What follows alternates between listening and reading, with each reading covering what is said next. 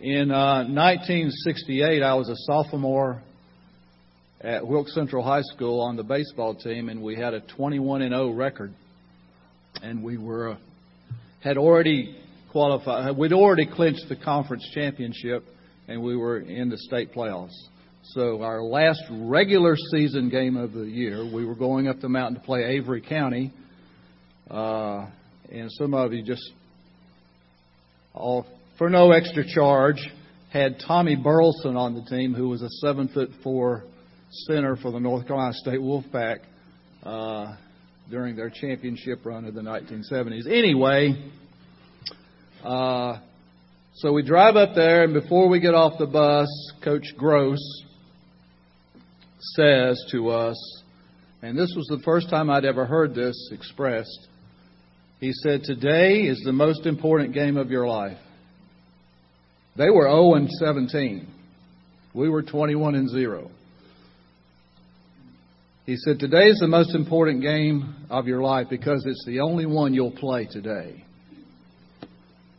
It's the only one you'll play today. It's the only one you can win.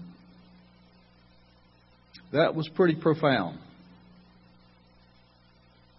Today is the only May 19th, 2019, that any of us will ever, ever live. This is the most important meeting of your life today, right here. Now, I need to ask you to consider a question. Do you believe that it's possible to wake up in the morning and live a 24 hour period and go to bed at night without ever sinning? Is that possible? I believe it's possible. Jesus told the woman at the well, Go and sin no more.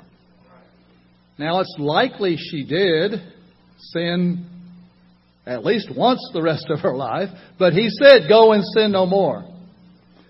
Every day I get up, I pray that I will live a perfect day. Now, my wife will tell you, and you all know, that I have committed sins. If you're honest, I can tell you that she can tell you that for sure.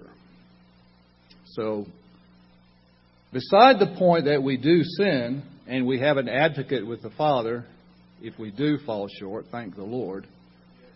But it is possible, in my opinion, the Scripture teaches that you can live can you live five minutes without committing a sin? An hour? Two hours? A day? A week? I think it's possible. Is it likely? But it's possible.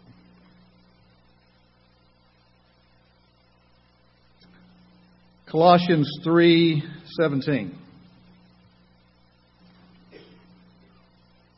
Colossians 3:17 Whatever you do in word or deed do all in the name of the Lord Jesus giving thanks through him to God the Father. Verse 23 Whatever you do do your work heartily as for the Lord rather than for men knowing that from the Lord you will receive the reward of the inheritance it is the Lord Christ whom you serve. Father, we pray that your word would come alive to us this morning, that it would change us, that not just with our lips do we bless you and praise you and honor and glorify you, that we would honor and glorify and bless and praise you with our lives. So we ask you by the mighty power of your Spirit to speak to us in these moments, as you have been speaking since we got up this morning. And we thank you in Jesus' name. My message is entitled No Regrets. No Regrets. And I want to start by saying this about the life of the church in general and this fellowship in particular, which I assert that to some extent every fellowship this one included, is to some degree handicapped. We see signs outside stores that say handicap parking. Why do those exist? Those spaces are reserved for individuals who, to some degree, do not have all their parts working properly. There's a verse in 1 Peter 2 9 that says, You are a chosen generation, a royal priesthood,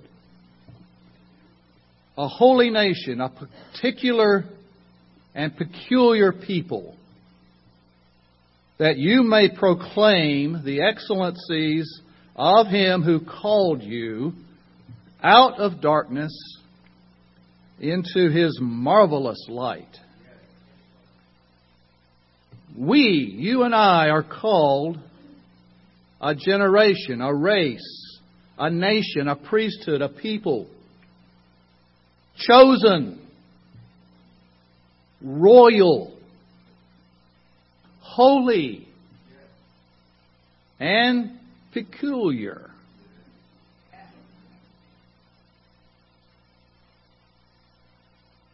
Someone once told me that you, you and Gail have a strange and wonderful relationship. You're strange and she's wonderful. Or was it the other way around? I can't quite remember. Okay, all right.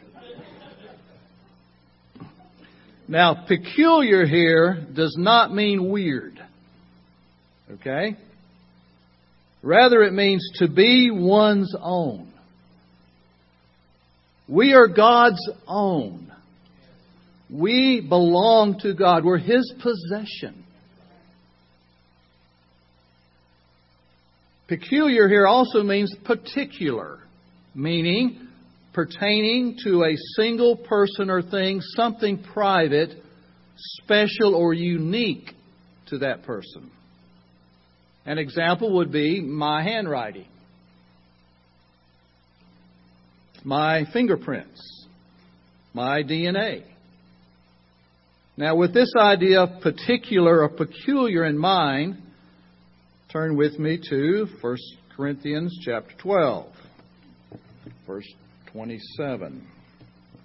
1 Corinthians 12:27. Now you are Christ's body and individually members of it. And God has appointed in the church first apostles, second prophets, third teachers, then miracles, gifts of healings, helps, administrations, various kinds of tongues. Anyone born of God, born again, is individually and particularly a member of the body of Christ. And there's only one of each of us. When God made you, He threw the mold away. He make anybody else just like you. Now we have twins. We have twins in our family, but they're, and they call them identical twins. But they're not identical completely. They have different characteristics, different personalities. There's only one of each of us. We are unique. So much so that no one else in the body can do something exactly as you would. No one can say it exactly like you would. No one is exactly as you would be. Each of us has a calling particular to us.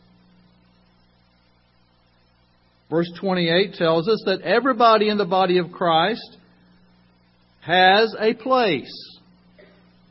And everyone in the body of Christ is mentioned in verse 28. Everybody. Apostles, prophets, teachers, miracles, gifts of healings, helps, administrations, various kinds of tongues.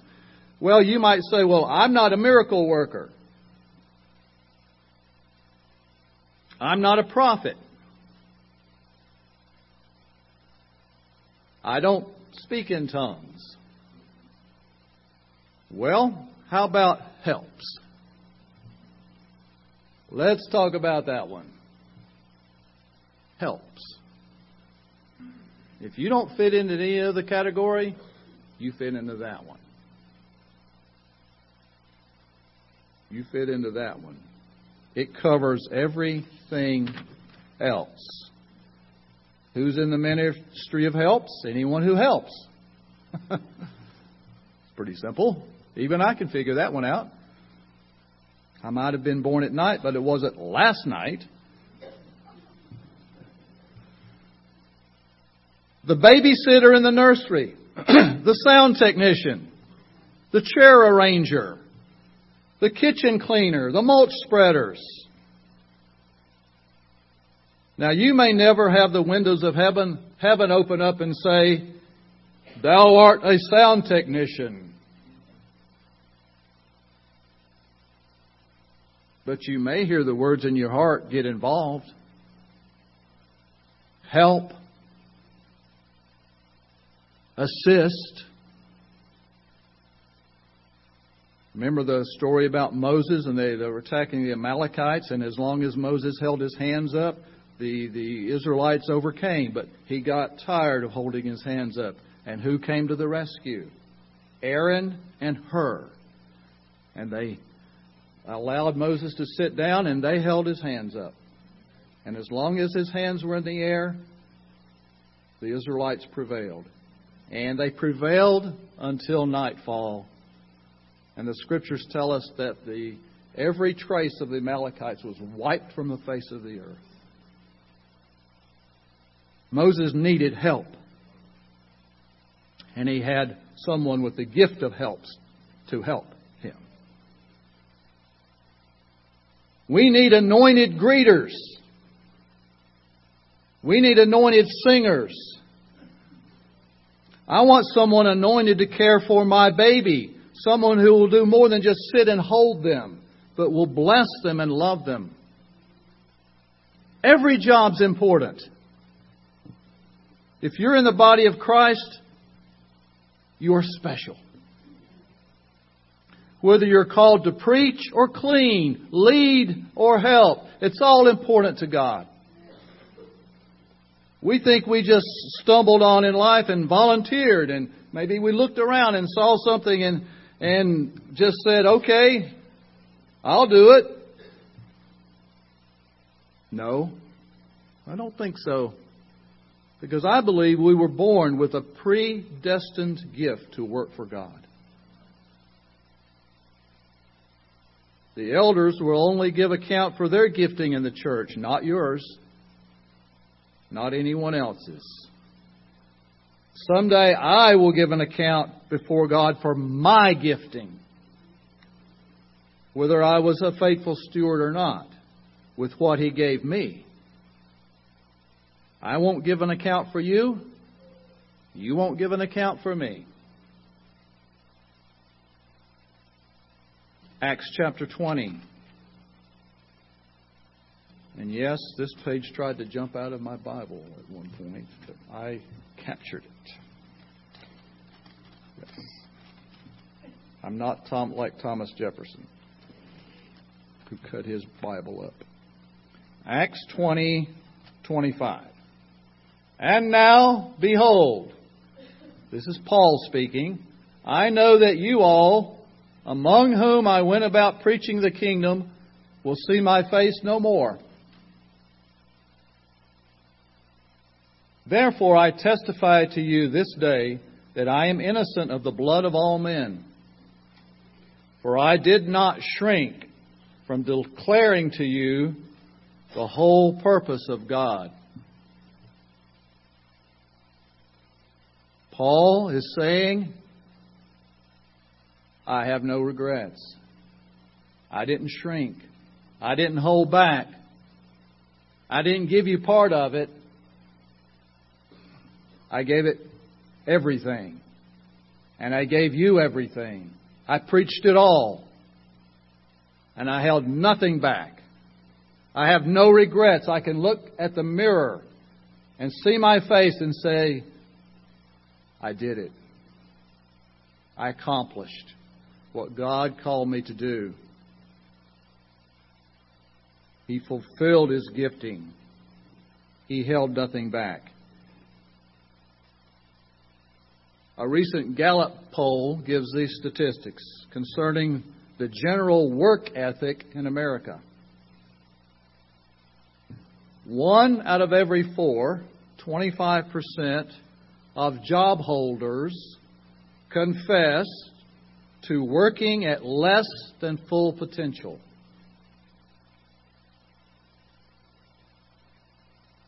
Fifty percent said that they don't put any effort into their work that is above and beyond what is required to keep their job. 60% said they don't work as hard as they did when they first went to work. 75% said they know they could be more effective than they were at present. We are handicapped.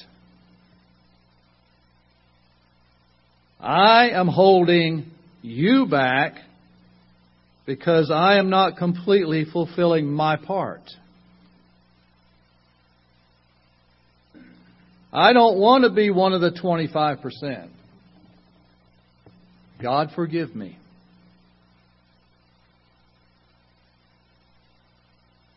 The spirit of the world is creeping into the church. Or maybe the spirit of the church has crept into the world, if these statistics are accurate. Luke chapter 13.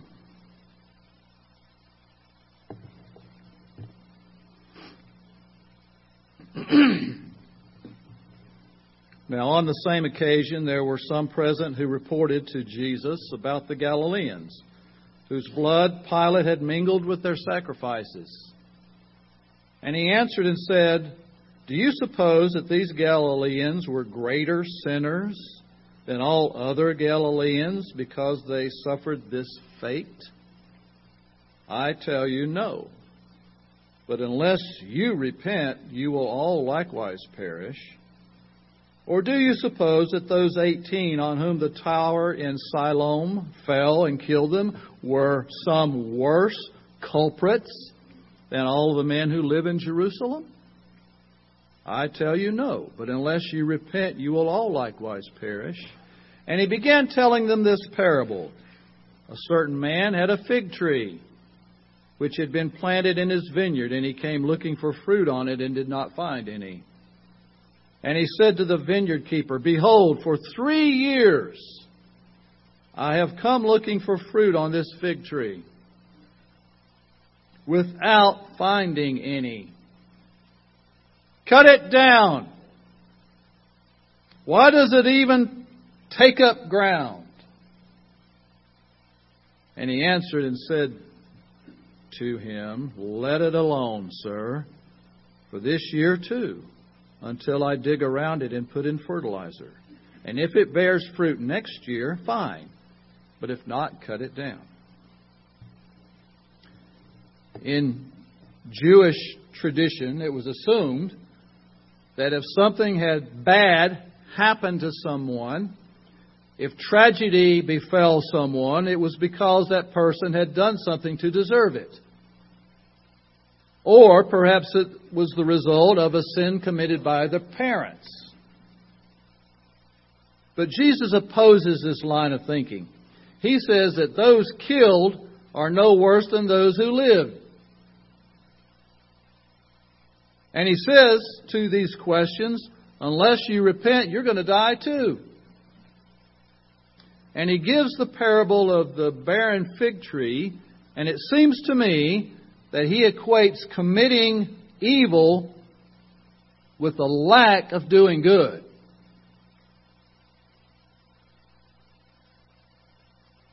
The Catholic Church has divided sins into two main categories the sins of commission and the sins of omission. And maybe it's the sins of omission that get me more than anything else. Do you know what a person has to do to have an eternity without God? Nothing. Absolutely nothing. Do nothing about God's plan of salvation. Do nothing about the gospel. In this parable, the vineyard owner, who represents the Father, God the Father, goes to the fig tree three years in a row, finding no fruit. None, not even a bud.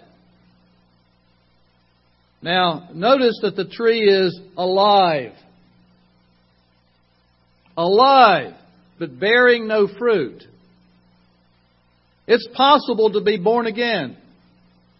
It's possible to have all your sins forgiven and bear no fruit.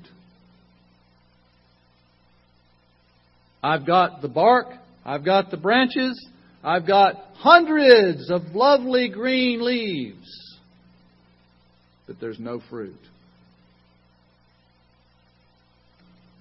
Another thing to point out is the fact that the owner regularly inspected his trees for fruit. Three years in a row. Three years in a row, God comes by to inspect his tree. And yet, after all this time, when he should expect some fruit, there's none. And rightfully so, he's upset. That this tree, which should have been producing fruit for several years, had borne none. And he's ready to cut it down. God is saying to me, Mr. Woody, how long are you going to drag your feet? How long are you going to occupy precious space that could be better used? When are you going to start producing fruit that should be there by this time? When are you going to break free from the sin that so easily entangles you? When are you going to realize the potential that I created you for? And then there is the vineyard keeper, which represents the Lord Jesus. Listen to his voice. Father, could you just leave it alone for another year? Give me a little more time. I'll, I'll dig around it. I'll, I'll work with it. I'll fertilize it. Father, give me one more year with this tree, this son, this daughter. We should all rejoice for the mercy and long suffering of our Father through Christ Jesus. if not for that grace, where would we be? There are times when I know that I am not working to my full potential. There are times when I only do the minimum required. When I know that I'm not working at my full potential, giving 100%, making the most of what God has given me. And God could easily show up for inspection on one of those days and see little, if any, fruit. And then consider the possibility, because of the importance of this hour, of planting another tree in my place. That I hear Jesus say, Father, give me a little more time. I can make something out of this. I'm not finished with him yet. She can be all I've created her to be. And it's time for me to rise up and say, no more woulda, shoulda, coulda. But to embrace today. To embrace my place today. To be all that God has created and chosen me to be today.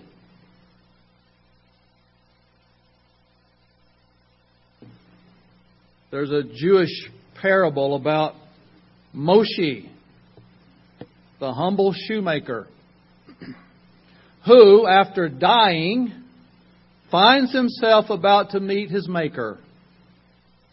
And he's worried. And he begins to utter excuses and laments uh, about his, his failure to have made more of himself.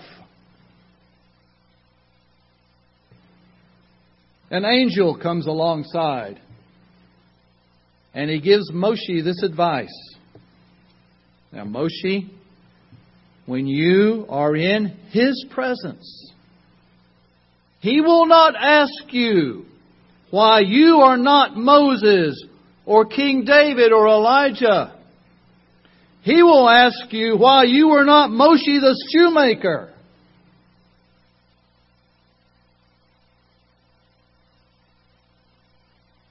And the moral is this that the point of life is not to be great or famous or win eight senior games events.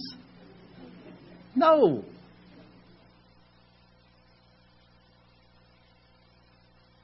The point is to be all God created you to be. To be faithful with your God given portion in this life. Are you a teacher? Be the best teacher on planet Earth. Are you a pot thrower? Be the best. Not just in Macon County, but on planet Earth. Do you cut grass? Be the best. Whatever He's called you to do, believe that it's His gift for you.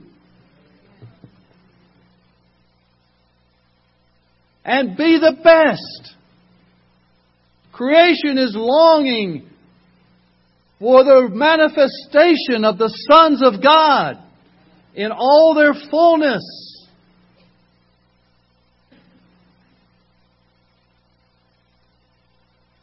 Be faithful be able to say, when all is said and done, about your work, your marriage, your role in the body,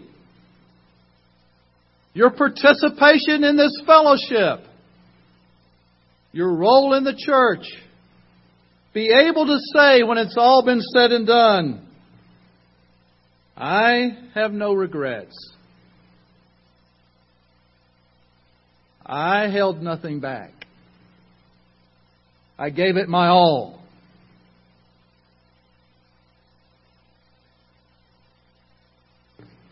If you're old like me, you may remember Joe DiMaggio. I didn't see him play, but I know a little bit about him.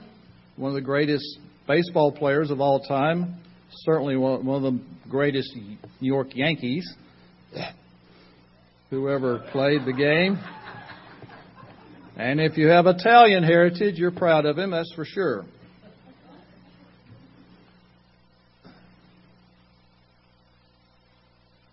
The Yankees in the 1950s were the greatest team of the era.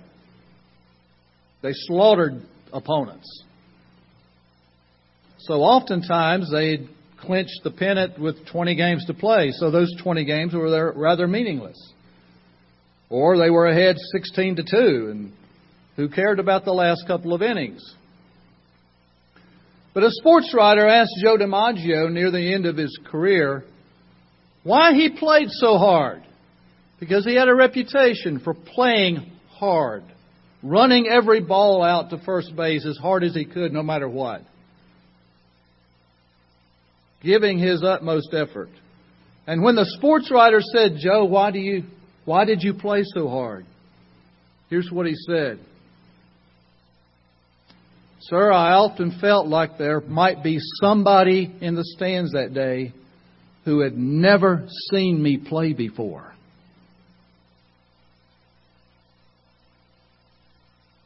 Can you grasp that, what that means? Somebody who's never seen me play before. And what did I want to leave as an impression with them? If you are in a relationship with the living God, all that matters is Him. He is an audience of one. Man's applause means nothing. It's the approval of my Father that's important. It's all that matters. It's all that matters. Whatever your hand finds to do, do it with all your might, all your soul, heartily, as unto the Lord, for it's the Lord Christ you serve.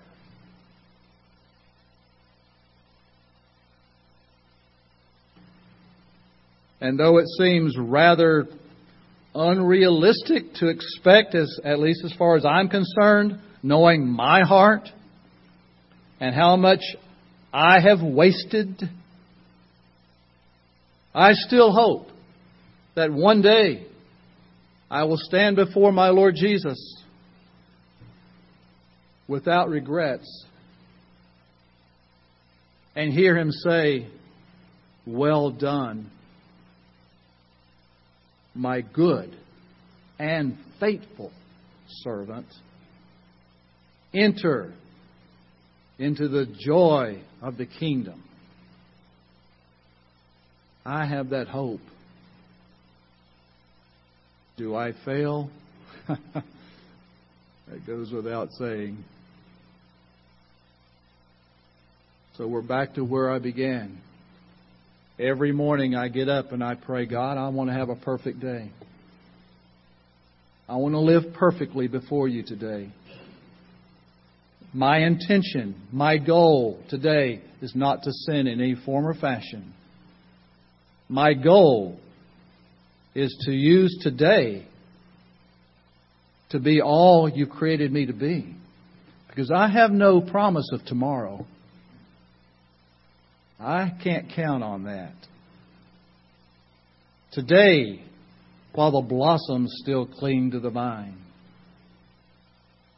I'll taste your strawberries, I'll drink your sweet wine. A million tomorrows will all pass away ere I forget the joy that's mine today. And John Denver wasn't particularly a, a godly person, but he had it right on that.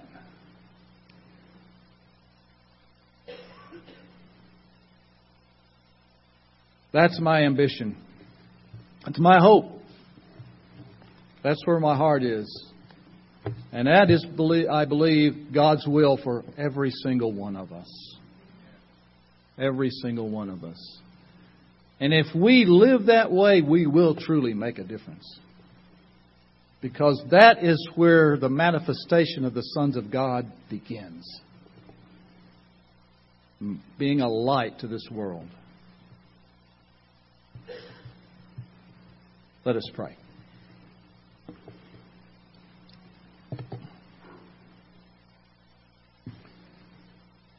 Father, first of all, I confess that I have sinned before you.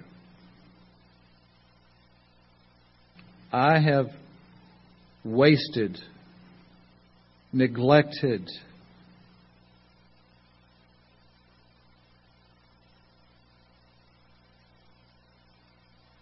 your gifts to me many times. Many times. And I know that in my human nature, the tendency to do that continues, to not give my all, to not fulfill my potential. I confess to you that sin, Lord.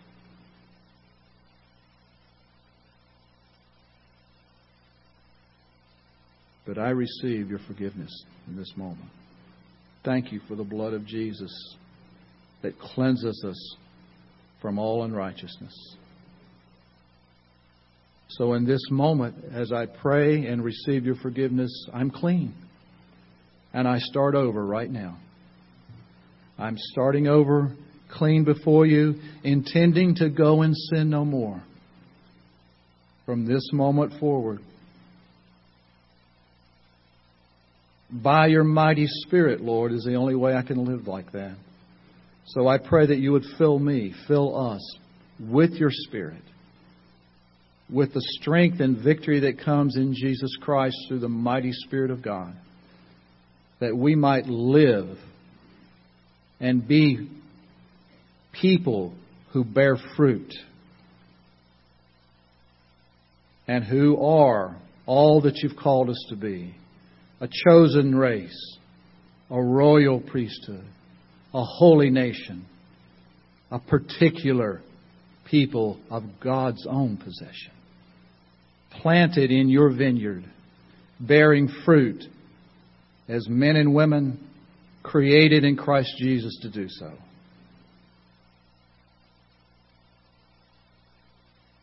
And this I pray in the strong, mighty, forgiving name of Jesus Christ. Amen.